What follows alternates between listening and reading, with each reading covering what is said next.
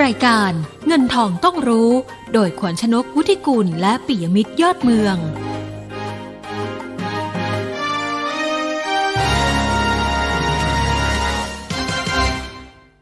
สวัสดีค่ะ ต้อนรับคุณผู้ฟังทุกท่านนะคะ เข้าสู่ช่วงเวลาของรายการเงินทองต้องรู้ค่ะ วันนี้วันพฤหัสบดีที่ 16 มกราคม 2563 นะคะ พบกันจันทร์ถึงศุกร์ 10 นาฬิกาถึง 11 นาฬิกา FM 90.5 MHz ผ่านเว็บไซต์ smartbomb.co.th แอปพลิเคชัน Smart Bomb Radio Facebook Live มีติข่าว 90.5 มาครบทุกช่องทางค่ะ เจอกันกับดิฉันขวัญชนกวุฒิกุลและคุณปียมิตรยอดเมืองนะคะ คุณปียมิตรคะสวัสดีค่ะ สวัสดีครับ คุณขวัญชนกคุณผู้ฟังครับ ค่ะ วันนี้ 16 มกราคมวันครูนะคะนะฮะ เอ่อเด็กก็ๆต้องก็หยุดขอบคุณเรียนครูทุกคนที่มีจิตวิญญาณเป็นครูนะอืมที่พวกเราเติบโตกันมาได้ก็เพราะครูอืมนะครับอ่าทั้งตอนเรื่องตคอวานมเด็กรู้ทั้งเรื่องของการใช้ชีวิตอะไรต่างคือตอนเด็กๆก็ครูคนแรกก็พ่อแม่อะๆอ่าแต่แต่ตั้งแต่เกิดอะนะแล้วก็พอเข้าโรงเรียนก็เป็นครูบาอาจารย์ต่าง ๆ พอทำงานเนี่ยนะหัวหน้างาน หรือว่าผู้หลักผู้ใหญ่ในที่ทำงานเนี่ยคบหรือแม้กระทั่งเพื่อนร่วมงานเนี่ยก็เป็นครูอืมเพราะว่าก็สอนบทเรียนอะไรต่าง ๆ ให้เราเยอะแยะพ ออ่าแก่ๆมากๆเข้า อันนี้ปัญหาเป็นครูแล้วคุณเปียมิตรใช่ว่าใช่ปัญหาเป็นครูแล้วอืมต้องหาทางที่จะแก้ปัญหาต้องเรียนรู้ที่จะแก้ปัญหานะคะ ก็ก็ขอบคุณคุณครูทุกท่านกันละกัน แล้วก็ขอให้คุณครูที่เป็นครูวิชาชีพอะนะ ซึ่งวันนี้ก็เป็นวันสำคัญของท่านเนี่ยนะคะ ก็ให้ท่านมีให้มีความสุขกับการที่ท่าน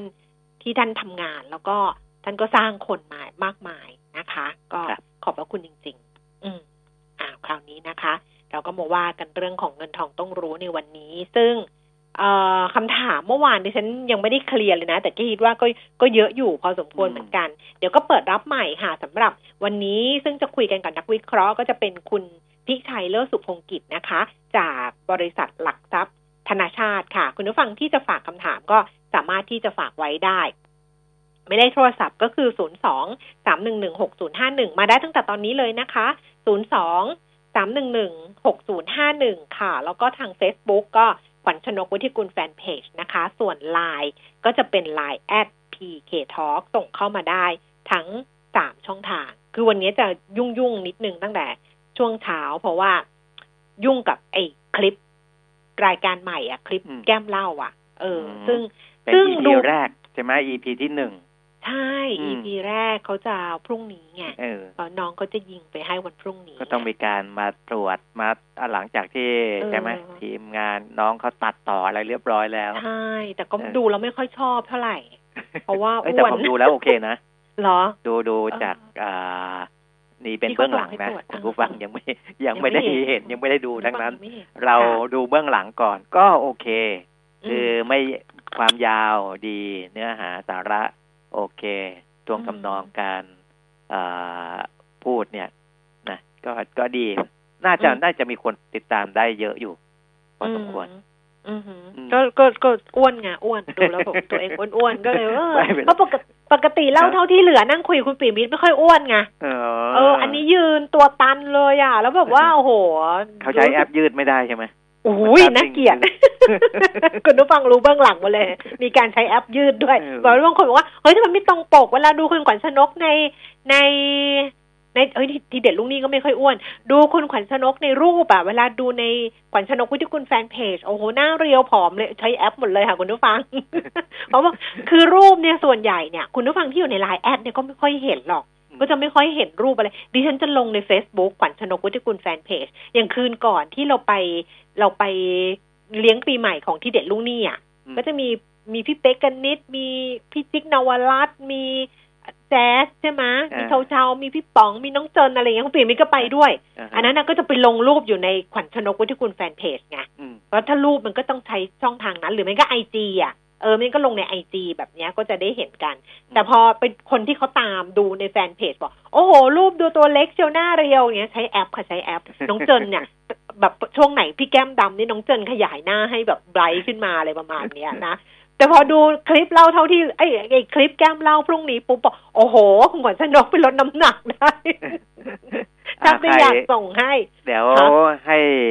อ่าแฟนรายการ นะเออถ้าใครติดตามดูพรุ่งนี้ถึงจะยิงใช่ไหมครับใช่วันนี้ยังนะพรุ่งค่ะค่ะเออเริ่มต้นพรุ่งนี้คือแก้มเล่าอะ จะมาศุกร์เว้นศุกร์เลยอืมคือจะมาเพราะว่าเล่าเท่าที่เหลือของคุณปิยมิตรเนี่ย ถ้าไม่เหลือก็ไม่เล่าถูกไหมถ้าคุณผู้ฟังไม่ได้ถามอะไรเข้ามาทางไลน์แอด PK Talk หรือในรายการเงินทองต้องรู้เนี่ยนะคุณปิยมิตรก็จะไม่ได้ไปขยายความในเล่าเท่าที่เหลือ เพราะฉะนั้นเล่าเท่าที่เหลือเนี่ยบางทีมันก็มันก็จะหายไปพักหนึ่งเพราะว่าคำถามมันไม่ไม่มีเข้ามาไง เราก็อ่าฮะหรือว่าเรื่องอะไรประเด็นสำคัญมันไม่มีไงแต่แก้มเล่าเนี่ยพยายามจะทำให้แบบสุกเว้นสุกก็เริ่มตั้งแต่สุกร์นี้เลยวันพรุ่งนี้เลย 17 มกราคมนะคะ ใครที่อยู่ใน Line แอด PK Talk นี่ไม่ต้องเดือดเนื้อร้อนใจ เพราะว่าเขาส่งไปให้ดูเลยอ่าเขาส่งเข้าไปแล้วก็คลิกดูกันได้เลย แต่ว่าถ้าเกิดใครไม่ได้อยู่ใน Line แอด PK Talk ก็ต้องเข้าไปที่ YouTube นะคะ แล้วก็ไปเซิร์ชไอ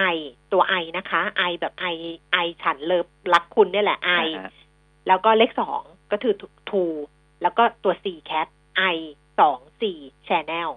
นะใน YouTube อืมแล้วก็ไปกดติดตามกดกระดิ่งกด subscribe อะ ก็อ่าฮะจะได้จะได้ดูไอ้คลิปพวกเนี้ย ทั้งหลายเออทั้งแวก็ปวงที่เราพูดถึงกันเนี่ยนะไม่ว่าจะเป็นเหล้าเท่าที่เหลืออ่าแก้มเหล้าหรือแม้แต่เงินทองต้องรู้อืมที่อ่าหลังจากที่ออกอากาศสดไปแล้วเนี่ย ก็ไปสามารถฟังย้อนหลัง ได้ด้วยใน i2c Channel ได้ด้วย เช่นกันอืมนะครับอืมอย่าลืมไปกดติดตามไว้เลย subscribe ไว้เลยนะค่ะจะได้ค่ะเวลามีอะไรเข้ามา จะได้สามารถที่จะเด้งขึ้นมา แล้วก็ติดตามกันได้ทันทีนะครับค่ะนะคะ ส่วนแผนกพอดแคสต์ก็ฟังกันไป เพราะว่าโอ้พอก็ดแคเสียงสต์เสียงดีนะเขาไปฟังดูใช่ไหมอ่าสามสี่ตอนที่เราลงไว้เนี่ย ก็โอเคใช้ได้เลยแหละนะครับอืมได้นะอ่าอะอัน นี้เป็นแผนกขายของจบเรียบร้อย เสร็จสับเรียบร้อยแล้วนะ ก็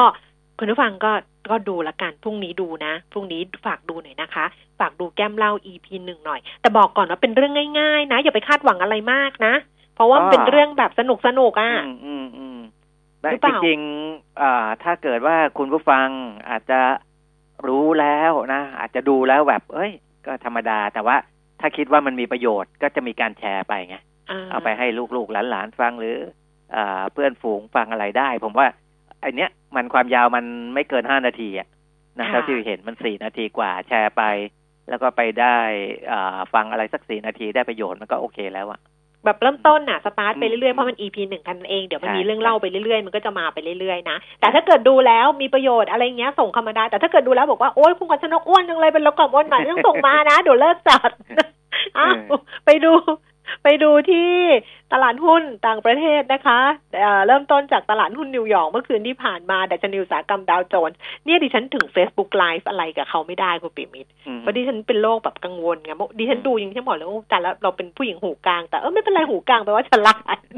อ้าวดาวโจนส์เมื่อคืนนี้ก็ทะทะลุตีกลับใช่สองหมื่นเก้าขึ้นมาอีกรอบแล้วใช่ทะลุสองหมื่นเก้านะคะ เมื่อคืนปิดสองหมื่นเก้าพันสามสิบจุดค่ะเพิ่มขึ้นมาเก้าสิบจุดห้าห้าจุดศูนย์จุดสามหนึ่งเปอร์เซ็นต์ NASDAQ นะคะ เพิ่มขึ้นเจ็ดจุดสามเจ็ดจุดค่ะ แล้วก็ S&P ห้าร้อยเพิ่มขึ้นหกจุดหนึ่งสี่จุดศูนย์จุดหนึ่งเก้าเปอร์เซ็นต์เมื่อเช้าที่ฉันเห็นเขาแชร์ ภาพของการลงนามในอ่าเอ่อเรียบร้อยการแล้วเจรจาการค้าเฟสที่หนึ่งเดี๋ยวให้คุณปิยมิตรเล่านะ ครับดิฉันดูข้อมูลให้จบก่อนกันละกันนะคะ FTSE ร้อยลอนดอนเพิ่มขึ้น 20.48 จุด CAC 40 ตลาดหุ้นปารีสฝรั่งเศส ลดลงไป 8.28 จุด และ DAX แฟรงก์เฟิร์ตเยอรมนีลดลง 24.19 จุดค่ะ ส่วนเอเชียเช้าวันนี้โตเกียวนิกเกอิปิดเช้า 23,950 จุด เพิ่มขึ้น 34 จุด ทางเสียงฮ่องกง 28,881 จุด เพิ่มขึ้น 108 จุด แล้วก็ตลาดหุ้นเซี่ยงไฮ้ดัชนีคอมโพสิตนี่ปรับตัวลดลงนะคะ 6.58 จุดอยู่ที่ 3,083 จุดค่ะ ไปดูตลาดหุ้นบ้านเราเลยนะอืมตลาดหุ้นบ้านเราค่ะ ดัชนีราคาหุ้นนะคะ ล่าสุด 10นาฬิกา15 นาที 1,585.49 จุดค่ะ เพิ่มขึ้น 4.44 จุด มูลค่าการซื้อขาย 6,930 ล้านบาทเซ็ตฟิตเด็ก1,070.95 จุด เพิ่มขึ้น 3.29 จุด 0.31%มูลค่าการซื้อขาย 3,600 ล้านบาท ดูต่อค่ะ หุ้นซื้อขายสูงสุด อันดับที่ 1 นะคะ เป็น CPF 30 บาท 50 สตางค์เพิ่มขึ้น 1 บาท Beauty 3 บาท 6 สตางค์เพิ่มขึ้น 8 สตางค์แบม23 บาท 90 ลดลง 20 สตางค์แบมนี่พ้นจากช่วงของการ กรีนชูแล้วนะเครื่องหมายหายไปแล้วนะแสดงว่าตอนนี้ราคาจะไม่มีการเข้าไปอ่าครบหนึ่งเดือนแล้วเนี่ยเออเออนะแบมเอาเครื่องหมายออกไปแล้วนะคะ23บาท90ลดลง20สตางค์เอเอ่อ Asset World Corp ค่ะ AWC 6บาท ลดลงไป25สตางค์ GPSC 93บาท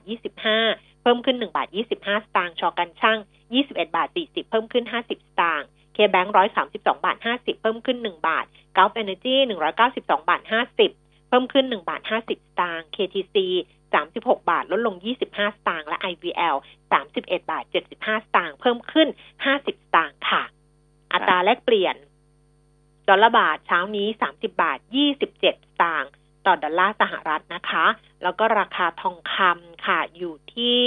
หนึ่งพันห้าร้อยห้าสิบห้าเหรียญต่อออนซ์ ทอนออกมาแล้วนะ สองหมื่นสองพันสองร้อยสองหมื่นสองพันสามร้อยก็ขยับขึ้นจากราคาปิดเมื่อวานนี้ค่ะ ส่วนราคาน้ำมัน วันนี้มีดีเซลนะที่ลดลงเมื่อเช้านะคะ แจ้งแต่เมื่อวานแต่ว่าแก๊สโซฮอลเบนซินเนี่ยเท่าเดิมเบรนท์ขยับขึ้นเช้านี้นะคะ64เหรียญ43 เซนเพิ่มขึ้น 43เหรียญ43 เซนค่ะ แล้วก็เวสเท็กซัส58 เหรียญ 18 เซนก็เพิ่มขึ้น 37 เซนดูไบ 61 เหรียญ 99 เซนอันนี้เป็นราคาเมื่อวานอะลงไป62 เซนแต่เช้านี้ดูไบก็น่าจะขยับขึ้นตามเวสเท็กซัสแล้วก็ตามเบรนท์เหมือนกันนะ ใช่ ค่ะนะครับ ก็สถานการณ์เรื่องของสงครามการค้าก็คลี่คลายไปเยอะเลยนะ เพราะว่าเมื่อวานนี้ก็เรียบร้อยโรงเรียนจีนและสหรัฐอเมริกาไปแล้วนะครับ การลงนามที่ทำเนียบขาวในกรุงวอชิงตันดีซีนะเป็นไปตามกำหนดเวลาที่วางไว้นะครับทรัมป์นประธานาธิบดีสหรัฐอเมริกาก็พูดไว้ก่อนที่จะมีพิธีลงนามบอกว่าการจะลงนามในข้อตกลงระหว่างสหรัฐอเมริกาและจีนในครั้งนี้เนี่ย เป็นการทำให้อดีตที่เคยผิดพลาดกลับมา ถูกต้องนะ กลับมาเดินในทางที่ถูกต้องนะครับ แล้วก็เรื่องนี้จะสร้างให้เกิดความเป็นธรรมทางเศรษฐกิจให้กับแรงงานของอเมริกันนะแล้วก็เปลี่ยนแปลงเกิดการเปลี่ยนแปลงมากมายในเชิงของการค้าระหว่างประเทศนะครับ ส่วนคนที่มาลงนามเป็นหัวหน้าคณะของฝ่ายจีนประธานาธิบดีสีจิ้นผิงไม่ได้มาเองนะก็เป็นรองนายกรัฐมนตรีหลิวเหอนะครับ เป็นคนลงนามกับ ประธานาธิบดีโดนัลด์ทรัมป์แต่ว่าประธานาธิบดีสีจิ้นผิงก็ฝากจดหมายมาถึงทรัมป์ด้วยนะครับแล้วก็รองนายกรัฐมนตรีหลิวเหอก็เอามาอ่านในงานนี่แหละนะบอกว่าข้อตกลงทางการค้าเฟสแรกนี้ถือเป็นสิ่งที่ดีสำหรับจีนสหรัฐอเมริกาและทั้งโลกนะเพราะมันจำนำไปสู่ผลลัพธ์ที่มากขึ้นกว่านี้ แล้วก็ผลประโยชน์ที่มากขึ้นให้กับประชาชนนะในใน สองประเทศนี้แล้วก็ทั้งโลกด้วยนะครับ ก็อันนี้เป็นสารฝากมา แต่ว่ารองนายกหลิวเหอเองก็บอกว่า ข้อตกลงเนี้ยจะนำไปสู่การเติบโตของเศรษฐกิจโลกที่มั่นคงนะเป็นการ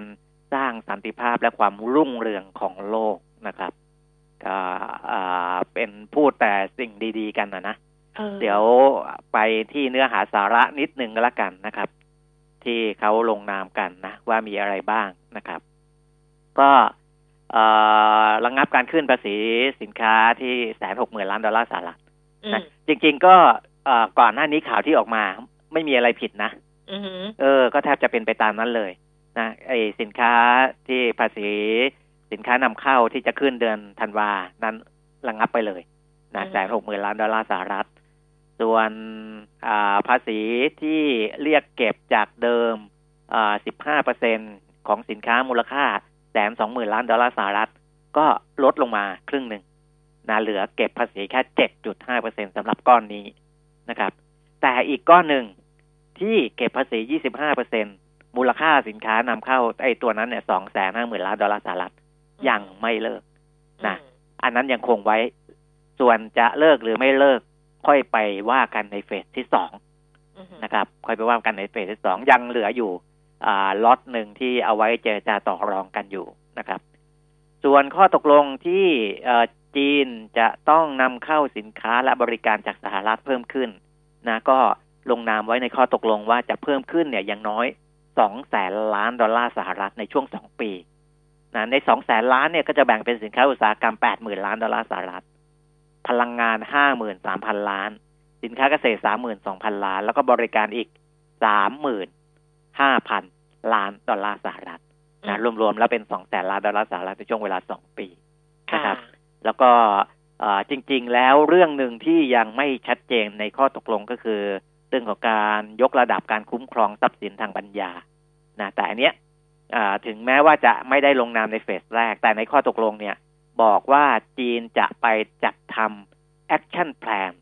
นะหรือว่าแผนปฏิบัติการ เพื่อยกระดับการคุ้มครองทรัพย์สินทางปัญญาภายในสามสิบวันนับจากที่ข้อตกลงมีผลบังคับใช้นะครับ ก็ไปว่ากันต่อในเรื่องของทรัพย์สินทางปัญญา ส่วนในเรื่องของเฟสสองก่อนหน้านี้ที่มีออกมาอย่างที่บอกว่า โอ้จะไปนู่นเลยไหมหลังเลือกตั้งประธานาธิบดีสหรัฐอเมริกาช่วงเดือนหลังพฤศจิกายนของปีนี้เลยไหม ประธานาธิบดีโดนัลด์ทรัมป์บอกว่าอ่าไม่ยาวขนาดนั้นนะครับ จะเริ่มเจรจาเฟสสองเร็วที่สุดนะ เร็วที่สุด แล้วก็หากทุกอย่างราบรื่นเนี่ย คาดว่าจะมีการลงนามเฟสสองก่อนการเลือกตั้งประธานาธิบดีสหรัฐอเมริกาในเดือนพฤศจิกายนนะอันนี้ถามพูดในงานนี้ก็ต้องยึดตามนี้เป็นหลักแหละ ยกเว้นว่าจะมีทวิตเตอร์ตามมาในวันต่อๆไปนะ แต่ตอนนี้เอาตามนี้ก่อนว่า เริ่มเจรจาเร็วที่สุด ถ้าเจรจาราบรื่นลงน้ำเลย ไม่ต้องไปรอการเลือกตั้งประธานาธิบดีช่วงเดือนพฤศจิกายน และนะฮะที่สำคัญคือประธานาธิบดีโดนัลด์ทรัมป์อยากจะจบสงครามการค้าเนี่ย ในการลงนามเฟสสองเลย ไม่อยากให้มีเฟสสามต่อไป เพราะถ้ามันมีเฟสสามเนี่ยแสดงว่าเฟสสองยังมีเรื่องหลายเรื่องบางเรื่องที่เจรจากันไม่ได้นะถามบอกว่า ไม่อยากให้มีเฟสสามนะอยากจะให้จบจบไปตั้งแต่เฟสสองอ่าก็รอดูถือเป็นเรื่องที่ดีนะ ถ้าถ้ามองเอในมุมบวก แต่ว่าคนที่ตีความในมุมด้านลบก็อาจจะบอกว่าไอ้ตัวนั้นแหละนะยังมีกำแพงภาษีบางส่วนอยู่ 25เปอร์เซ็นก้อนหนึ่งที่ยังไม่ได้ลดอะไร แต่เนี้ยเรารู้อยู่แล้วว่าทำยังไม่ยอมในก้อนนั้น เพราะว่ามันมันมันสหรัฐอเมริกาเองเนี่ยยังต้องมีอะไรอีก กักกักไว้อีกหน่อยหนึ่งในเพื่อการเจรจาต่อรองในเฟสที่สองถ้าให้เขาปล่อยทั้งหมดเนี่ย โอ้มันก็เขาก็ขาดขาดอะไรที่เป็นเครื่องไม้เครื่องมือในการต่อรองไปนะอันนี้เราเข้าใจได้อยู่แล้วล่ะ ที่ว่าจะต้องมีการกักบางสิ่งบางอย่างไว้นะครับ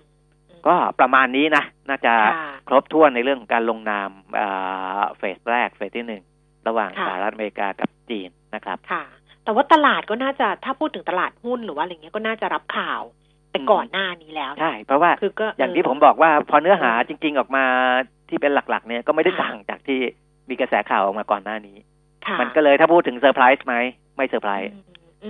นะไม่เซอร์ไพรส์ไม่เซอร์ไพรส์ทั้งในเชิงบวก และในเชิงลบ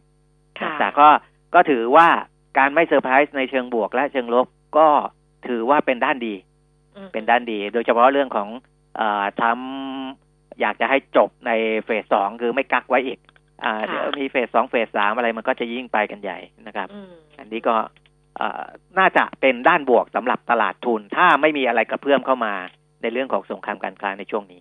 คือคือเป็นด้านบวกแบบที่ไม่ใช่เป็นปัจจัยกระตุ้นนะ แต่ไม่ได้เป็นปัจจัยลบใช่ไหมเพราะฉะนั้นถ้าเกิดว่าตอนนี้มันมีปัจจัยกระตุ้นมันก็อาจจะทำให้ทิศทางของตลาดเนี่ยดีขึ้นได้ แต่ถ้าเกิดมีปัจจัยลบเข้ามาอีกโดยโดยที่ไม่โดยไม่พูดถึงเรื่องนี้แล้วเนี่ย มันก็มีโอกาสเหมือนกัน คือตอนนี้เหมือนกับเรื่องเนี้ยก็ก็ถูก ถูกเฟดออกไปจากตลาด ใช่ใช่ไหมแล้วก็รอเรื่องอื่นที่จะเข้ามาแทนเพราะของเราเนี่ยเดี๋ยวมันก็จะเข้าสู่ช่วงฤดูกาลของการประกาศผลประกอบการของปี 2562 ซึ่งส่วนใหญ่เนี่ยดูแล้วก็อาจจะไม่ดีไงคุณเปียมิตรนะคะดูแล้วก็มีมีมีโอกาสมีโอกาสที่จะออกมาแล้วเอ่อจะไม่ค่อยไม่ค่อยสร้างข่าวดีให้กับตลาดทุนเท่าไหร่นะแต่ว่าก็ บางธุรกิจก็น่าจะพอไปได้ ผมมองว่านะด้วยการเติบโตของเศรษฐกิจขนาดนี้แล้วก็จริง ๆ ปีที่แล้วมันก็มีการชะลอตัวลงพอสมควรเนี่ยนะถ้าสามารถแบบรักษาเนื้อรักษาตัวไม่ต้องโตมากอะนะโตนิดนิดหน่อยหน่อยได้ก็ดีแล้ว แต่อย่างน้อยที่สุดอย่างน้อยที่สุดสงครามการค้าที่มัน คลี่คลายไปในเฟสแรก แล้วก็เฟสที่สองอย่างที่ทรัมป์บอกว่าจะจะให้จบจบแล้วก็อะไรอย่างเงี้ยนะ มันก็จะทำให้ส่วนที่เราหายใจหายคอไม่ออกเรื่องของการส่งออกเนี่ยก็ไม่รู้มันจะดีขึ้นหรือเปล่านะอ่า อันนี้อันนี้สำคัญโยงมาถึงเรื่องนี้เลยแล้วกันรองนายกรัฐมนตรีสมคิดจาตุศรีพิทักษ์ไปพูดในงานสัมมนา 2020 ปีแห่งการลงทุน ทางออกประเทศไทยนะอันนี้ จัดโดยมติชนไหมคะมติชนเนาะใช่รองสมคิดก็พูดเนี่ย เรื่องเนี้ยนะการสงครามการค้าระหว่างสหรัฐอเมริกากับจีนเนี่ย ที่มีการลงนามไปเนี่ย ถือว่าเป็นเรื่องที่ดีนะถือว่าเป็นเรื่องที่ดีเลย ตอนที่รองนายกสมคิดพูดอาจจะยังไม่มีข่าวการลงนามอ่าคือพิธียังไม่เกิดอะนะแต่ก็เกิดขึ้นแล้วก็ถือเป็นเรื่องที่ดี เพราะว่าไทยพึ่งพาการส่งออกเนี่ยเจ็ดสิบเปอร์เซ็นของ GDP เพราะฉะนั้นถ้าโลกสะเทือนเราสะเทือนด้วยนะโลกสะเทือนเราสะเทือน อันเนี้ยเป็นเรื่องหนึ่งซึ่งรัฐบาลก็รับรู้มาตลอดว่าช่วงที่ผ่านมาเนี่ยมันมีระเบิดอะไรบ้างที่ฝังฝังไว้อยู่นะระเบิดลูกแรกที่อยู่เหนือน้ำก็คือเรื่องของการส่งออกนี่แหละนะครับออย่างที่บอกเพราะว่าเราเพิ่งพาการส่งออกเยอะ เมื่อการส่งออก ติดลบเนี่ยเเดือนพฤศจิกายนติดลบไปถึง 7.7เปอร์เซ็นอันนี้โอ้มันก็แน่นอน เศรษฐกิจเราก็หนักหนาสาหัสนะแต่ถ้าข้อตกลงการค้าระหว่างสองประเทศยักษ์ใหญ่สหรัฐอเมริกากับจีนลงตัวชัดเจนมากขึ้นเนี่ยก็หวังว่าการส่งออกของโลกก็จะดูดีขึ้นนะจะดีขึ้น ระเบิดลูกที่สองคือระเบิดใต้น้ำนะระเบิดใต้น้ำเนี่ยไม่ได้มีลูกเดียว มีหลายลูกเลย ลูกเล็กลูกใหญ่กระจายกันอยู่นะครับ คืออะไรเป็นเรื่องของการลงทุนนะอันนี้โครงการลงทุนขนาดใหญ่เคลื่อนตัวช้าเกินไปในช่วงที่ผ่านมานะทำให้เศรษฐกิจไทยเนี่ยขยับตัวช้า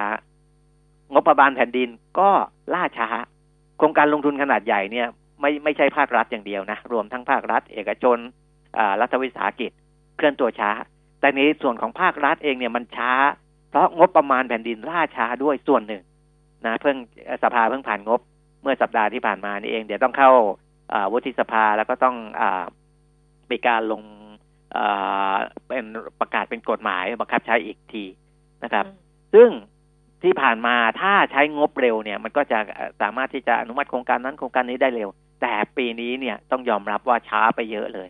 นะแล้วก็งบประมาณเนี่ย ก็เมื่อระยะเวลามันช้านะ การเบิกจ่ายถึงจะเร่งยังไงเนี่ยก็คงจะไม่ได้เร็วมากเท่าไหร่นะอ่าตอนนี้ใช้จ่ายงบไปแค่ห้าหมื่นล้านบาทเท่านั้นเองน้อยมากๆเลยนะน้อยมากๆ การบริโภคนะ ก็ต่อจากนี้ไปเนี่ยคิดว่าน่าจะค่อยๆฟื้นตัวขึ้นนะครับ การท่องเที่ยวจะฟื้นตัวดีขึ้นนะในส่วนที่ผ่านมาแต่จริง ๆ ที่ผ่านมาก็ทยอยอฟื้นแล้วแหละนะแต่พอไปเจอระเบิดในเรื่องของ งบประมาณเนี่ย เศรษฐกิจมันก็เลยมันไม่ขับเคลื่อนได้ไม่เร็วเท่าที่ควรนะเพราะฉะนั้นในที่ประชุมคณะรัฐมนตรีเมื่อวันที่ 14 มกราคมเนี่ย ถึงมีการเร่งรัดการใช้จ่ายงบประมาณอันนี้เราพูดไปแล้วนะว่าตอนนี้พอสภาผ่านงบปุ๊บเนี่ย ทั้งคอรมอก็รับลูกทันที เร่งรัดการใช้จ่ายงบประมาณโดยไตรมาสสองของปีงบประมาณมกราคมถึงมีนาคมอยากจะให้ขึ้นไปอยู่ที่ห้าสิบสี่เปอร์เซ็นต นะจากยี่สิบสามเปอร์เซ็นคาดว่าจะมีเงินไม่น้อยกว่าหนึ่งล้านล้านบาทนะครับไตรมาสสามก็จะต้องดันใช้งบให้สูงกว่าเจ็ดสิบเปอร์เซ็นตไตรมาสสี่อยากให้ใช้เต็มร้อยเปอร์เซ็นไปเลยนะครับ เพราะฉะนั้นไตรมาสสองที่บอกจะเร่งเนี่ย ไตรมาสสองของปีงบประมาณนะ มกราถึงกุมภาอันนี้ก็เข้ามาครึ่งเดือนมกราคมแล้วนะ เดี๋ยวเดือนกุมภามีนาเนี่ย คงจะเห็นการโอ้ใช้จ่ายงบก้อนใหญ่เลย เพราะว่ามันจะ เพื่อให้เป็นไปตามเป้าเนี่ยจะต้องอัดฉีดเยอะเลยนะครับ ช่วงเดือนกุมภามีนาคมนี้นะแล้วก็วันที่สิบห้าเมื่อวานนี้ก็มีการประชุมเร่งรัดรัฐรัฐวิสาหกิจให้ลงทุนด้วยนะครับ นอกจากงบประมาณของอภาครัฐหรือว่ารัฐบาลอย่างเดียวแล้วนะอันนี้ก็เป็นเรื่องของการลงทุน ส่วนระเบิดลูกใหม่ที่รองนายกสมคิดพูดถึงก็คือค่าเงินบาทนะเป็นระเบิดค่าเงินบาท อันนี้ไตรมาสสี่ที่ผ่านมา ค่าเงินบาทแข็งเอาแข็งเอานะเออมีการพูดถึงว่าเงินทุนไหลเข้า แต่ว่าจริง ๆแล้ว คงไม่ใช่เรื่องเงินทุนที่จะไหลเข้ามาเป็นมองมองประเทศไทยในเรื่องของการขาดดุลบัญชีเดินสะพัดเกินดุลบัญชีเดินสะพัดค่อนข้างเยอะอะไรอย่างเดียวเท่านั้นนะแต่เป็นเรื่องของโครงสร้างด้วยนะครับ อันนี้ก็กำลังดูแลกันอยู่นะ อยากจะให้มีการช่วยกันลงทุนกระตุ้นให้มีเม็ดเงินลงทุนที่ออกไปลงทุน ต่างประเทศหรือว่าการนำโค้งนำเข้านี่ก็เพื่อที่จะ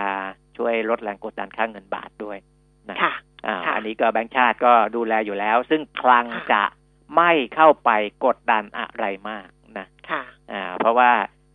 สหรัฐเองก็ขู่ๆอยู่เหมือนกันในเรื่องของการขึ้นบัญชีคนที่บิดเบือนค่าเงินเนี่ยใช่ไปทำเยอะเนี่ยนะไปทำเยอะก็เดี๋ยวก็ไปก็ไปโดนสหรัฐแบบเพ่งเล็งแล้วถ้าไปอยู่ใน list เมื่อไหร่เนี่ย ความเดือดร้อนก็จะมาเยือนเมื่อนั้นเพราะจะโดนนู่นโดนนี่โดนนั่นเยอะแยะไปหมดใช่ไหมคุณปิยมิตรแบงค์ชาติก็ต้องค่อยๆดู ค่อยๆทำอย่างเรื่องล่าสุดที่แบงค์ชาติประกาศออกมา แต่ยังไม่มีรายละเอียดนะคะ เดี๋ยวรอแป๊บหนึ่งก่อนก็แล้วกันบอกว่าแบงค์ชาติเนี่ยเปิดเผยว่า จะเลิกผ่อนเกณฑ์ให้ NVDR ถือเกิน 25เปอร์เซ็นแต่ให้ถึงแต่ว่าให้เวลาถึงกลางปี 2563 ก่อนบังคับใช้ อันนี้ไม่รู้เกี่ยวข้องกับเรื่องค่างเงินเรื่องอะไรปอมไม่รู้นะ แต่ว่า ตอนนี้ถ้าใช้คำว่าเลิกผ่อนเกณฑ์ให้ NVDR ถือเกิน 25%แปลว่าตอนนี้ถือเกิน 25%ได้อยู่ใช่ไหมแล้วจะเลิกผ่อนเกณฑ์นี้ แต่ว่าจะถึงกลางปีนี้นะคะ ต้องรอดูอีกทีว่าจะมีผลบังคับอะไรยังไงนะ แล้วก็เรื่องสนับสนุนให้ลงทุน คือในขณะที่เราเนี่ยสนับสนุนให้ให้เราออกเอาเงินออกไปลงทุนข้างนอก ถูกไหมเพื่อให้ค่างเงินบาทมันอ่อนค่าลงบ้างเนี่ยนะ แต่ในขณะเดียวกันเราก็ต้องการเงินเข้ามาลงทุนเหมือนกันนะคุณปีมิตรเออ มันก็มันก็ดูแล้วมันก็ต้องคือจะให้ออกอย่างเดียวเนี่ย มันก็ใช่ไหมเพราะนั้นเนี่ยการลงทุนทางตรงไงเราก็ต้องดึงเข้ามาเออเราก็ต้องเข้ามาหรือแม้แต่เนี่ยอย่างคลังล่าสุดเนี่ย ก็บอกว่าเตรียมที่จะเปิดให้นุ่นต่างชาติเนี่ยเข้ามาลงทุนในไอตัว Thailand Future Fund นะ TFFIF เนี่ยนะ วันก่อนที่นักวิเคราะห์เขาแนะนำก็บอกว่าเอ้ย TFFIF เนี่ยน่าสนใจ แต่ดิฉันตัวดิฉันเองเนี่ยดิฉันติดนิดเดียวว่า ไอ้เฟสที่จะขยายมันยังขยายไม่ได้ไงเพราะว่า TFFIF เนี่ยจริง ๆ เนี่ย ตามแผนเดิมเนี่ย ต้องขยายการลงทุนเพิ่มแล้วนะจำ EP หนึ่งของเล่าเท่าที่เหลือได้ไหมใช่ไหมเล่าเล่าเท่าที่เหลือใน YouTube i2c Channel เราคุยเรื่อง TFFIF นะดิฉันจำได้ ยอดดูเป็นหมื่นเหมือนกันเนี่ยนะ อันนั้นน่ะก็คือมันเฟสแรก แล้วคราวนี้ก็บอกว่าจะต้องลงทุนขยายการลงทุน เพราะว่าเงินที่ได้เป็นปันผลเนี่ยของ t f f เนี่ยมันมีส่วนของการคืนต้นกลับมาด้วยถูกปะมันมีสองส่วน เพราะนั้นเนี่ยเขาก็ต้องดิ้นรนที่จะขยายการลงทุนเพิ่ม เดี๋ยวค่อยดูว่าเขาจะขยายยังไง แต่ว่าล่าสุดเนี่ยนะคะ คุณ อุตมะสาวนายนรัฐมนตรีว่าการกระทรวงการคลังเนี่ยบอกว่าในอนาคตอาจจะพิจารณาให้นักทุนต่างชาติเนี่ยเข้ามาลงทุนใน Thailand Future Fund ได้ หลังจากที่นักทุนต่างประเทศเนี่ยเขาสนใจอยากจะเข้ามาลงทุนในกองทุนดังกล่าวเนี่ยแบบว่าความสนใจนี่เยอะเลยทีเดียว เพราะว่าเขามองผลตอบแทนในตัว Thailand Future Fund กองแรกมันอยู่ประมาณ 5-6เปอร์เซ็นซึ่งเป็นผลตอบแทนที่หาได้ไม่ง่ายในภาวะปัจจุบัน แต่ว่าการจะให้ ต่างชาติเข้ามาเนี่ย ขนาดมันต้องใหญ่พอ เพราะว่ากองทุนเนี้ยเป้าหมายแรกเลยตอนนั้นมันคือแสนล้านจำได้ป่ะแต่ว่ามันออกไม่ได้ไงไซส์มันก็เลยประมาณกี่ละกี่หมื่นล้านนะเท่าที่เราจำไม่สี่หมื่นล้านป่ะ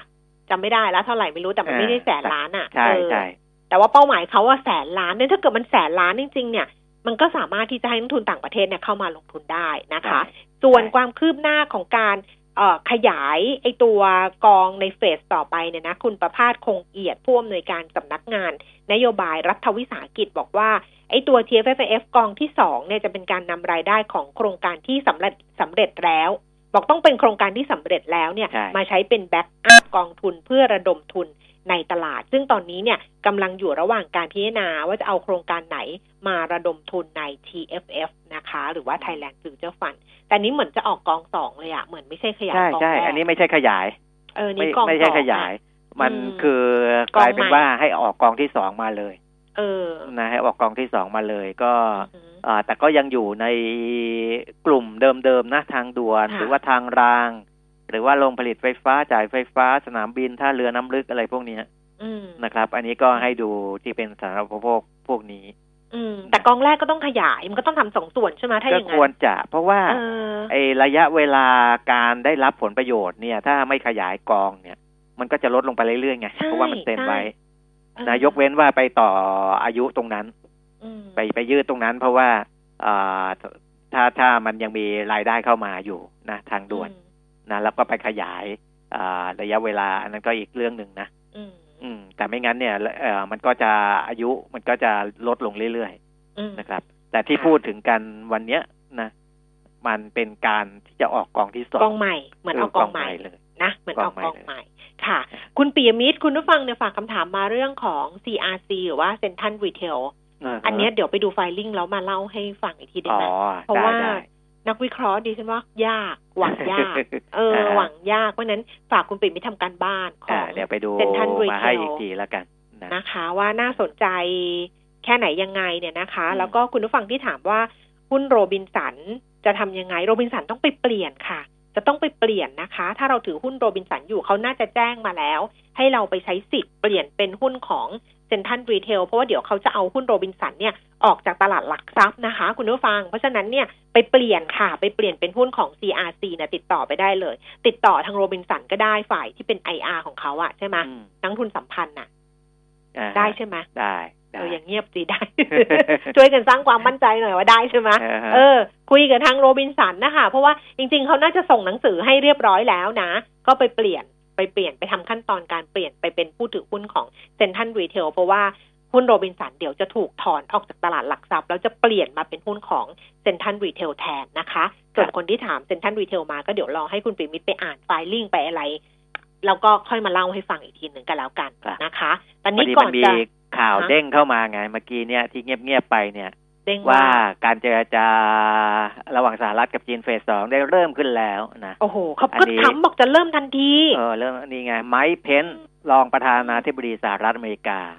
พูดภายหลังที่ลงนามข้อตกลงการค้าเฟสแรกไม่นาน ว่าตอนนี้การเจรจาเฟสสองได้เริ่มขึ้นแล้วนะค่ะ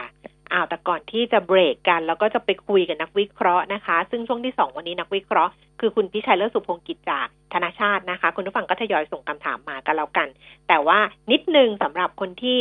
อยากจะหาอะไรใหม่ๆอะ คุณปิมิตรตอนนี้ก็ต้องบอกว่าต้องหาอะไร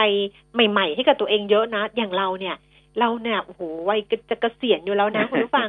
ยังต้องทำอะไรใหม่ ๆ เยอะเลย วันนี้ดิฉันก็ต้องไปทำใหม่อีกหนึ่งเรื่องเดี๋ยวถ้าเกิดว่า เรื่องนี้สำเร็จเรียบร้อยรู้ล่วงแล้วก็จะแจ้งให้ทราบอะค่ะ แต่ก็เป็นเรื่องใหม่สำหรับตัวเองเหมือนกันทั้งที่เรานี่แบบว่าวัยนี้แล้วนะ เพราะฉะนั้นตอนนี้ค่ะ อะไรอะไรมันก็ต้องใหม่ ๆ ทั้งนั้นนะคะ เรื่องของนวัตกรรมเรื่องของอินโนเวทีฟเรื่องของอะไรอย่างเงี้ย มันมีความสำคัญมาก ๆ แต่ว่าถ้าไม่รู้ว่า เออจะเริ่มตรงไหนหรือว่าจะอะไรยังไงเนี่ยนะ ก็จะมีหลักสูตรที่ที่เขาดีไซน์ออกมา แล้วมันก็อาจจะเหมาะกับเราแล้วก็ แล้วก็เข้ากับเราเนี่ยล่าสุดนะคะทาง Business Today เนี่ยเขาทำเป็นเหมือนกับหลักสูตร แล้วก็เป็นโปรแกรมขึ้นมาคุณปีมิตรเขาใช้ชื่อหลักสูตรว่า Innovative Thinking System for Business Transformation นะบอกเป็นหลักสูตรเดียวที่จะเปลี่ยนไอเดียเป็นนวัตกรรมทำเงิน คือเรามีไอเดีย เราคิดบางทีแต่ว่าอย่างดิฉันเนี่ยทำเยอะแยะเลยไม่ได้ไม่ค่อยได้ตังค์หรอก เออ แต่อันเนี้ยคือคิดด้วยเปลี่ยนไอเดียแล้วจะแล้วจะทำให้มันเกิดเป็นนวัตกรรมทำเงินด้วย แล้วเขาบอกว่าเขาเนี่ยเป็นหลักสูตรเดียวนะ ที่จะพัฒนาทักษะวิธีคิด เพื่อสร้างนวัตกรรมทางความคิดนะคะ แล้วก็เป็นหลักสูตรเดียวที่จะทำให้เรามั่นใจได้ว่า จะแก้โจทย์ธุรกิจในยุคดิจิทัลดิสรัปชันได้ด้วยวิธีคิดเชิงนวัตกรรม เออ แบบนั้นเลยอะ่ะ คือบอกความคิดเชิงนวัตกรรมมันเกิดขึ้นได้ทุกวัน แต่ว่ามันเกิดแล้วอะมันหาย คือมันเกิดขึ้นแล้วมันหายไป ไม่ได้ถูกนำมาปรับใช้ทั้งในผลิตภัณฑ์ หรือว่าในการบริการนะคะ การมีความคิดเชิงนวัตกรรมบอกเป็นเรื่องยาก แต่การจะทำให้ความคิดนั้นติดตลาด หรือว่าใช้ได้จริงในธุรกิจเนี่ย เป็นเรื่องที่ยากมากกว่าเพ ราะฉะนั้นเนี่ยวิธีการจะตอบสนองความต้องการของลูกค้า หรือว่าจะทำยังไงเพื่อให้มันเกิดเป็นนวัตกรรมทำเงินเนี่ยต้องหลักสูตรนี้ค่ะ innovative thinking system for business transformation นะคะ เขาบอกเขาสอนโดยแบบว่า certified trainer อะที่แบบรับไอ้ certificate หลังจบคอร์สเลยอะไรอย่างเงี้ย เออ คอร์สเรียนเนี่ยสี่วันนะคะ คุณผู้ฟังสี่วัน ทุกวันเสาร์ก็คือถ้าใครสะดวกอะสี่วันทุกวันเสาร์เวลาเรียนรวมในหลักสูตรเนี้ยสามสิบชั่วโมงสามสิบชั่วโมงเนี่ยค่าเรียนสามหมื่นบาท แต่ว่าถ้าสมัครแบบองค์กรหรือมาพร้อมกันสามคนนะ แบบเพื่อนกันเออมีอยู่สามคน แล้วมาสมัครพร้อมกันเนี่ยนะรับส่วนลดสิบห้าเปอร์เซ็นก็เหลือคนละสองหมื่นห้าพันห้าร้อยบาทนะคะสามสิบชั่วโมงนะสองหมื่นห้าพันห้าร้อยบาท แต่พิเศษกว่านั้นคือถ้าฟังเงินทองต้องรู้ ไม่ได้ฟรีนะ เดี๋ยวบอกว่าเฮ้ยฟังเงินทองต้องรู้ฟรีไม่ใช่ถ้าสมัครผ่านรายการวิทยุ ฟังเงินทองต้องรู้ ลดไปเลยยี่สิบเปอร์เซ็นตนะ คนละยี่สิบเปอร์เซ็นตนะคะ ตอนนี้เขาก็รับสมัครแล้ว เราก็จะเริ่มเริ่มหลักสูตรใช่ไหมคะ ตั้งแต่วันที่ 22 กุมภาพันธ์นี้ 22 กุมภาพันธ์ 2563 เรียนวันเสาร์เนี่ย 9 โมงถึง 5 โมงเย็นเต็มวันเลยอะ่ะ เออ 9 โมงเช้าถึง 5 โมงเย็น ทั้งหมดเนี่ย 4 เสาร์ด้วยกัน รวม เป็น 30 ชั่วโมง เรียนที่สยามสถานที่เขาก็บอกว่าเขาอ่านว่าอะไรอะโซฟินสเปซเหรอที่สยามสแควร์ซอยหนึ่งอะค่ะ ก็ไม่ไม่ลำบากเพราะเป็นโดยรถไฟฟ้าได้ไงจากสแควร์ซอยหนึ่งนะ เอาเป็นว่าถ้าเกิดว่าใครสนใจนะคะ ก็สมัครไปได้ที่ไหนอ้าวจด หรือว่าเดี๋ยวมาฟังย้อนหลังทีก็ได้ เป็น Line Official นะคะ ก็คือเข้าไปที่ Line at มีเครื่องหมาย at ข้างหน้าด้วยนะ at business today ติดกันเลย business today add เข้าไป at business today แล้วก็ ถามเขาเรื่องเนี้ย บอกว่าฟัง หรือบอกว่าฟังจากเงินทองต้องรู้มีหลักสูตรเนี้ยหลักสูตรชื่อยาวใช่ไหมก็บอกว่าหลักสูตรนวัตกรรมทำเงินเออง่ายๆ หลักสูตรนวัตกรรมทำเงินจะสมัครจะทำยังไงแบบเนี้ย หรือจะโทรไปสอบสอบถามก็ได้ นะ อยากคุยกับมนุษย์ไม่มีปัญหาเลยโทรไปสอบถาม ที่หมายเลขโทรศัพท์ศูนย์แปดสองศูนย์เจ็ดหกสองสี่สองเก้าเบอร์โทรศัพท์อีกครั้งหนึ่งนะคะ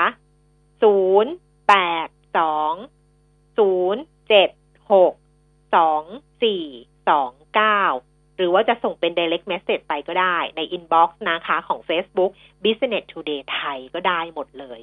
ตอนอ่านเลขเนี่ยเขาหน้าให้ดิฉันไปประกาศเอง ออกหวยเหมือนกันนะ เออ จังหวะใช้ได้ทีเดียว ก็นวัตกรรมทำเงินโดยเฉพาะในยุค 5G นะ เดี๋ยววันหลังจะมาเล่าให้ฟังอีกทีนะปีนี้กสชบอกว่าอ่า ที่อื่นที่เขาประกาศ 5G 5G กันเนี่ย มันแค่การทดลองใช้ เดี๋ยวของบ้านเราเนี่ย เปิดมาทีเนี่ย โอ้จะตื่นตาตื่นใจเพราะว่าเราทำเชิงพาณิชย์ในเดือนพฤษภาคม 2563 นี้แล้วนะเดี๋ยวค่มาเล่าให้ฟังกันอีกที เพราะฉะนั้น ตอนนี้ต้องเติมอะไรใหม่ ๆ กันนะครับอ้าว 5G หนุนเงินสะพัด 1.7 แสนล้านดันเศรษฐกิจโตเพิ่ม1%เปอร์เซ็นต์เดี๋ยวค่อยมาเล่ากันละกัน วันนี้มัน 10นาฬิกา43นาทีแล้วคุณผู้ฟัง เดี๋ยวช่วงหน้าคุยกับคุณพิชัยนะคะ วันนี้ขอบพระคุณคุณปีมิตรค่ะ สวัสดีครับ สวัสดีค่ะ คุณผู้ฟังคะเราเบรกกันคู่หนึ่งนะ เดี๋ยวกลับมาค่ะ Central Retail Corporation หรือ CRC บริษัทค้าปลีกชั้นนำระดับโลก ผู้นำธุรกิจรีเทลไทยมากกว่า 72 ปี ที่ 1 ทั้งในไทย อิตาลีและเวียดนาม ที่ 1 ด้วยสินค้าและบริการที่ครอบคลุมทุกความต้องการ และเป็นที่ 1 ในช่องทาง Customer Centric Omni Channel เพื่อตอบรับทุกๆไลฟ์สไตล์ โดยมีทีมผู้บริหารที่มีความเชี่ยวชาญหลากหลาย Central Retail พร้อมแล้วที่จะเปิดทศวรรษใหม่กับ IPO ครั้งประวัติศาสตร์และต่อยอดความสำเร็จระดับโลกให้กับนักลงทุนทุกคน ผู้ลงทุนควรทำความเข้าใจลักษณะสินค้าเงื่อนไขผลตอบแทนและความเสี่ยงก่อนตัดสินใจลงทุน เวนลอยเชนลูปลื่น Veloil Chain Lube ช่วยป้องกัน Veloil Chain Lube ยืดอายุการใช้งาน สเปรย์น้ำมันฉีดโซ่คุณภาพสูง Veloil Chain Lube กระป๋องสีฟ้า ด้วยคุณสมบัติแทรกซึมลึกถึงก้านและข้อต่อ ช่วยให้ทนแรงดึง และแรงกระชากได้อย่างดีเยี่ยม ยืดอายุการใช้งาน ป้องกันสนิมและฝุ่น ช่วยหล่อลื่นได้ทั้ง สายคลัตช์สายคันเร่ง สายเบรก โซ่มอเตอร์ไซค์และจักรยาน โซ่ในโรงงาน ลวดโลหะ สายพานลำเลียง สเปรย์น้ำมันฉีดโซ่ Veloil Chain Lube มีจำหน่ายแล้วที่เดอะมอลล์ทุกสาขา และศูนย์บริการ Veloil ทั่วประเทศ สเปรย์น้ำมันฉีดโซ่ Veloil Chain Lube Veloil ลื่นเหลือล้นทนเหลือหลาย เจาะลึกตลาดหุ้นทั้งไทยและต่างประเทศ วิเคราะห์ทุกตลาด หุ้น เงิน ทอง น้ำมัน จับตากระแสหุ้นดัง หุ้นดับ หุ้นเด่น ในรายการ เจาะหุ้นบ่ายสามโมง กับนักจัดรายการผู้เชี่ยวชาญเรื่องหุ้นและการลงทุนนรงสุทธิรักษ์ทุกวันจันทร์ถึงศุกร์เวลา 3 โมงถึง 4 โมงเย็น ทางมิติข่าว 90.5 Smart News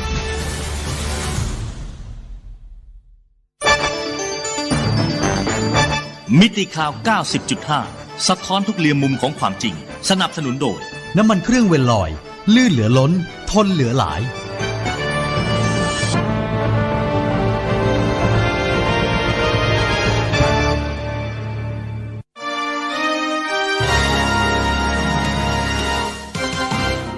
รายการเงินทองต้องรู้ โดยขวัญชนกวุฒิกุลและปิยมิตรยอดเมือง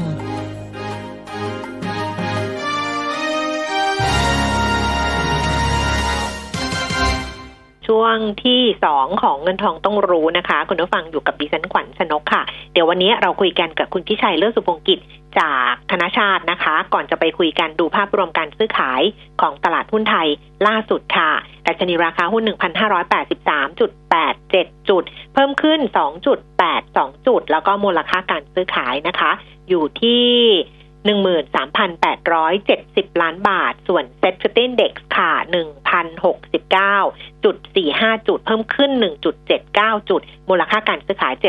7,675 ล้านบาท คุณพี่ชัยรอสายแล้วนะคะ คุณพี่ชัยคะ สวัสดีค่ะ สวัสดีครับ คุณแก้มครับค่ะ เมื่อวานเขาเซ็นกันไปเรียบร้อยแล้ว แต่ว่าใช่ครับตลาดก็รับข่าวไปแล้วหรือเปล่าคะอ่าถูกต้องนะอืมคือการที่สหรัฐกับจีนลงนามในข้อตกลงทางการค้าเฟสที่หนึ่ง อย่างเป็นทางการนะครับอ่าถ้าในรายละเอียดก็จะเห็นว่าแม้หลายข้อเนี่ยตลาดก็อยากเห็นมากกว่านั้นนะฮะแต่ปรากฏมันเหมือนยังไม่เสด็จน้ำครับ ที่สำคัญเนี่ยก็คงจะมีส่วนของการเจรจาในเฟสที่สองต่อไป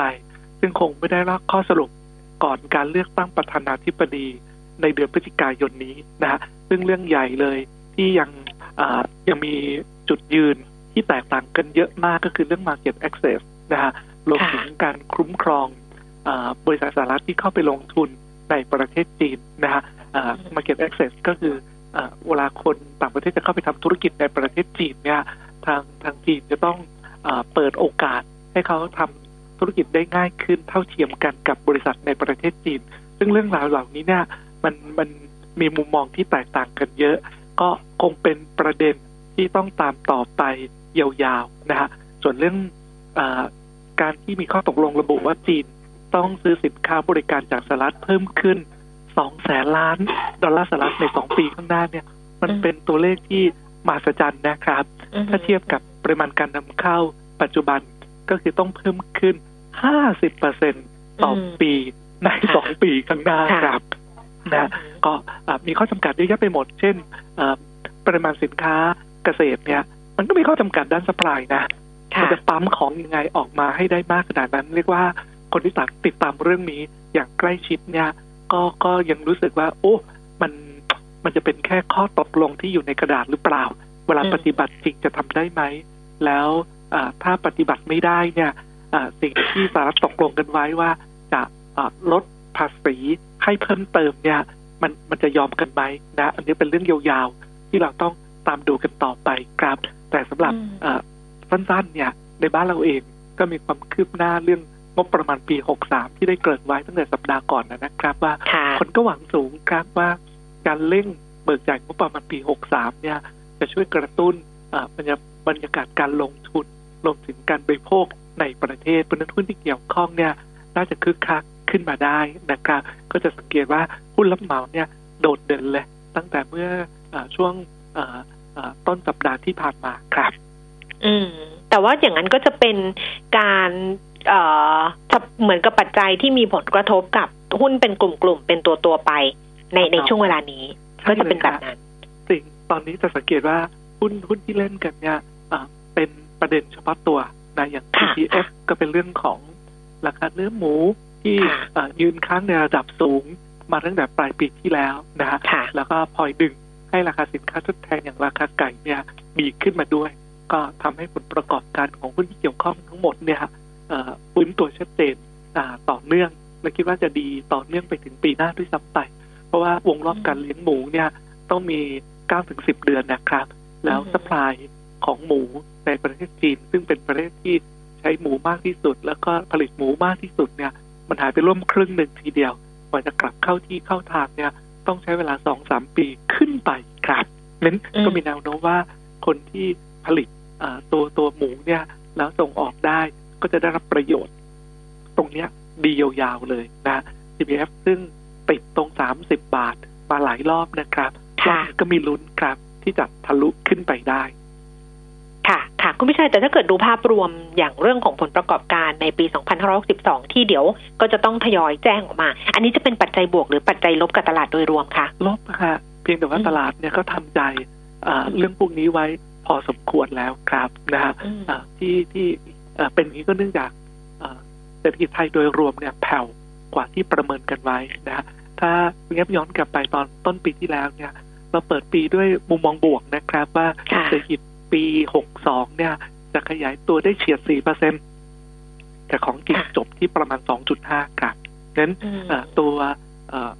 กิจการใดก็ตามที่อิงกับเศรษฐกิจในประเทศก็ได้ผลกระทบตรงนี้กันเต็ม ส่วนเรื่องส่งออกก็ได้ผลกระทบจากเศรษฐกิจโลกที่ชะลอตัว แถมบาทก็แข็งโป๊กอีกต่างหากเป็นเรียกว่าโดยภาพรวมเนี่ยเหนื่อยกันหมดนะเป็น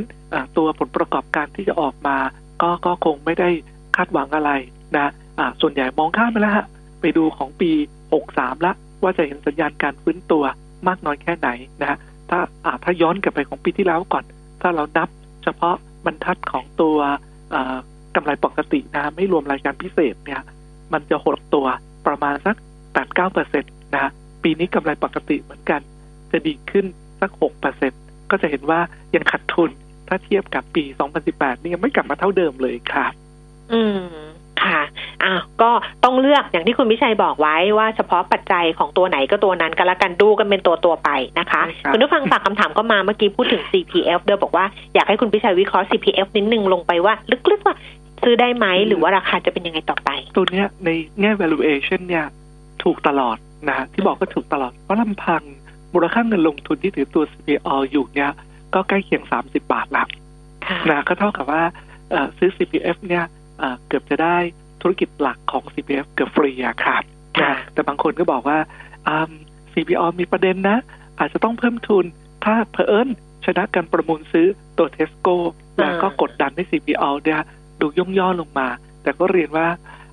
ในระยะยาวๆเนี่ยเราก็ยังเชื่อว่าแม้รวมตัวนี้เข้าไปมูลค่าก็ยังสูงกว่าราคาตรงแถว73 บาทครับเพราะเราเราคิดว่าเรามีมุมมองบวก ส่วนตัวธุรกิจหลักก็ที่ได้เรียนนะครับว่า ไม่ใช่แค่หมูกับไก่ที่ดีขึ้นตัวนธุรกิจในต่างประเทศของ CPF เอง ซึ่งเรียกว่าแยกพร้อมๆกันในช่วงสองสมปีหลังเนี่ยก็มีทิศทางที่ดีขึ้นด้วย เป็นเราเองเนี่ยเรามีมุมมองบวกในหุ้น ตัว CPF ครับนะใครที่มีอยู่ก็ก็ควรจะถือต่อไป หรือหาจังหวะซื้อเพิ่มนะครับ ส่วนตัวแนวต้านทางเทคนิคที่เราเรียนแล้ว ตรงบริเวณ 30 บาทซึ่งชนมาหลายรอบ แต่รอบนี้เราเชื่อว่าในสุดจัดทะลุนะฮะแล้วจะไปติดที่เงินจังอีกทีหนึ่งตรงบริเวณยอดใกล้ๆ 33 บาท 50ค่ะส่วนมูลค่าตามปัจจัยพื้นฐานเนี่ยเรามองดีที่ตรง 37 บาทครับ ค่ะ ต่อนะคะบ้านปูค่ะ เข้าซื้อที่ราคาเท่าไหร่ดีคะ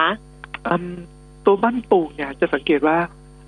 ตั้งแต่ปีที่แล้ว ราคาทำผิดเนี่ย มันพีคตอนประมาณสักร้อยยี่สิบเหรียญตอนปลายปีสองพันสิบเจ็ดแล้วก็ลงมา 2010อ่าทษทีครับตอนปลายปีสองพันสิบแปดแล้วก็ลงมายาวๆเลย อ่า จาก 120 เนี่ย หลุดลงมาไกลมากนะครับ อ่า หลุสิบ นะฮะแล้วก็ค่อยๆ เริ่มฟื้นตัวขึ้นนะฮะตอนนี้ราคาของถังหินล่าสุดเนี่ยเริ่มกระเตื้องกลับขึ้นมานี่ยนะผมดูอัปเดตให้ล่าสุดเนี่ยอยู่ที่ 70.5 นะก็เริ่มดูดีขึ้นนะจะเห็นว่าราคาบ้านปูเนี่ยก็พยายามขึ้นมา 11.9 วันก่อน แล้วก็ถอยลงมาสร้างฐานอยู่แถว 11 บาท 50 เรามีมุมมองบวกนะครับว่า 1 ราคาถ่านหินที่ลงมาต่ำกว่า70เนี่ยลงมาแรงเกินไปบ้านปูเองก็ไม่ได้คาดหวังที่จะพึ่งตัวธุรกิจถ่านหิน โดยตลอดนะครับจะสังเกตว่าเขาพยายามกระจายความเสี่ยงตัวที่เห็นชัดก็คือการไปซื้อแหล่งเชลก๊าซในอเมริกานะฮะทั้งเชลก๊าซทั้งเชลออยเนี่ยปีที่ผ่านมาอยู่ที่ประมาณเจ็ดเปอร์เซ็นของอีบิดาบ้านปูแต่หลังการซื้อแหล่งใหม่ที่ใช้เงินสองหมื่นหนึ่งพันล้านเนี่ย ตรงนี้ถ้ารวมก็ไปเป็นปี ตัวกำไรของธุรกิจนี้จะขึ้นไปอยู่ที่ประมาณสักสิบห้าเปอร์เซ็นของอีบิดาบ้านปูนะฮะแล้วตัวของธุรกิจไฟฟ้าก็ทำได้ดีไปเรื่อยๆ เพราะฉะนั้นสัดส่วนการพึ่งพิงธุรกิจถ่านหินเนี่ยก็จะค่อยๆ ลดลงลดลง แล้วในเชิงมูลค่าเนี่ยตัวบริษัทเองแม้ในยามยากของตัวธุรกิจถ่านหินเนี่ยปั้นปูก็มีกระแสเงินสด อยู่เยอะพอที่จะปันผลอย่างน้อยสี่ห้าเปอร์เซ็นได้ครับเพราะนั้นใครติดบ้านปูอยู่นี่ก็ให้กำลังใจฮะ ถือต่อครับ แล้วก็รอลุ้นให้ราคาถ่านหินมันฟื้นตัวขึ้นมามากกว่านี้ ก็จะช่วยหนุนให้บ้านปูทะลุตรงสิบสองขึ้นมาได้ครับค่ะท่านต่อไปนะคะ บอกว่าอยากให้วิเคราะห์บิวตี้ค่ะ แล้วก็อีกท่านหนึ่งนะคะบิวตี้มีอยู่ต้นทุนสูงมากสิบหกบาท จะขายที่เท่าไหร่ดี อยากจะขายช็อตออกไปก่อนค่ะ อืมอืมตรงตรงนี้อาจจะเหนื่อยนิดหนึ่งนะ คือ ปีนี้คงผ่านจุดต่ำสุดแล้วละ่ะ อันนี้ไม่เถียงนะฮะ valuation ถูกดีเลทลงมาจากเคยเทรดที่ PE 40 กว่าเท่านะฮะ แล้วก็ถอยลงมาเรื่อยๆนะฮะ ถึงแม้ตัวผลประกอบการจะผ่านจุดต่ำสุดลาแต่ไตรมาสสี่ที่กำลังจะออกมาก็ก็ยังเหนื่อยอยู่นะครับ เพียงแต่ว่าคนเลือกที่จะมองข้ามตัวผลประกอบการที่ที่แย่เพราะมองว่ามันผ่านจุดนั้นไปแล้วนะฮะในเชิง valuation เราคิดว่าราคาหุ้นที่ ฟื้นตัวขึ้นมาเนี่ยอาจจะตอบรับตรงนี้มากเป็นนิดหนึ่งเรามองมูลค่าที่เหมาะสมเนี่ยต่ำกว่านี้ครับนะฮะ valuation ณปัจจุบันเนี่ยคือถึงแม้เราจะมองว่าปีที่แล้วกำไรจะหดตัวประมาณสักใกล้ 80%ปีนี้เรามองก็เริ่มฟื้นจะกลับมาขยายตัว 19%แต่ยังห่างไกลกับที่หดไปเกือบ 80%เมื่อปีที่แล้วนะครับ PE ปีที่แล้วเนี่ย จะอยู่ที่ประมาณใกล้ 38 เท่าถ้าใช้ของปีนี้ที่คาดการณ์ว่าจะโต 19.3%เนี่ยก็ยังอยู่ที่ 31.5 เท่า เป็นในเชิงพื้นฐานเราคิดว่า ราคาบิวตี้ที่ดีขึ้นมาแรงๆได้ตอบรับมุมมองเรื่องการฟื้นตัวของธุรกิจในปีนี้มากเกินไปครับ ค่ะ BTS รถไฟฟ้านะคะ ควรจะซื้อที่ราคาเท่าไหร่เพื่อรับปันผลค่ะ BTS นะฮะค่ะ จริงๆเราเรายังมองว่ามีอัพไซด์อยู่นะครับราคาหุ้นเนี่ยสร้างฐานอยู่แถว 13 บาท 30 นะฮะ13 บาท3เอาว่า 13 ต้นๆเนี่ยถ้ามีจังหวะย่อลงมา ก็ซื้อเพิ่มได้ คนเล่นหุ้นตัวนี้ก็ต้องรอความชัดเจน เรื่องการขยายสัญญาสัมปทาน ตัวรถไฟฟ้าท่อนดั้งเดิมนะครับ รวมถึงอันใหม่ๆ ที่จะเติมเข้ามาด้วยนะ ถ้าสามารถขยายได้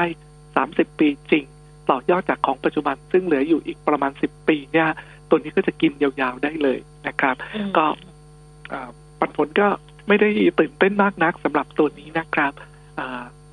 รับแถวๆ13บาท30หรือต่ำกว่าครับ ค่ะก u l f Energy GPSC เข้ารับราคาเท่าไหร่ดีคะสองตัวนี้ทั้งคู่เนี่ยตอบรับมุมมองเชิงบวก โอกาสที่จะขยายตัวสัญญาซื้อขายไฟรวมถึงธุรกิจใหม่ ๆ ไปค่อนข้างเยอะนะครับราคาหุ้นวิ่งเร็วไปนิดหนึ่งนะแต่ก็ยังเป็นอัพเทรนชัดเจนนะครับต่อดูที่เส้นห้าวันครับ เส้นห้าวันของตัวกราฟเนี่ยอยู่ที่หนึ่งร้อยแปดสิบแปดบาทนะถ้าหลุดก็เป็นจุดตัดขาดทุนนะส่วนตัว GP S4 เนี่ยตัวเมื่อวานนี้หลุดเส้นห้าวันลงไปถึงเส้นสิบวันเลยนะครับ แล้วก็ได้กลับขึ้นมา ตอนนี้แนวรับอยู่ที่เส้นสิบวัน ซึ่งอยู่ที่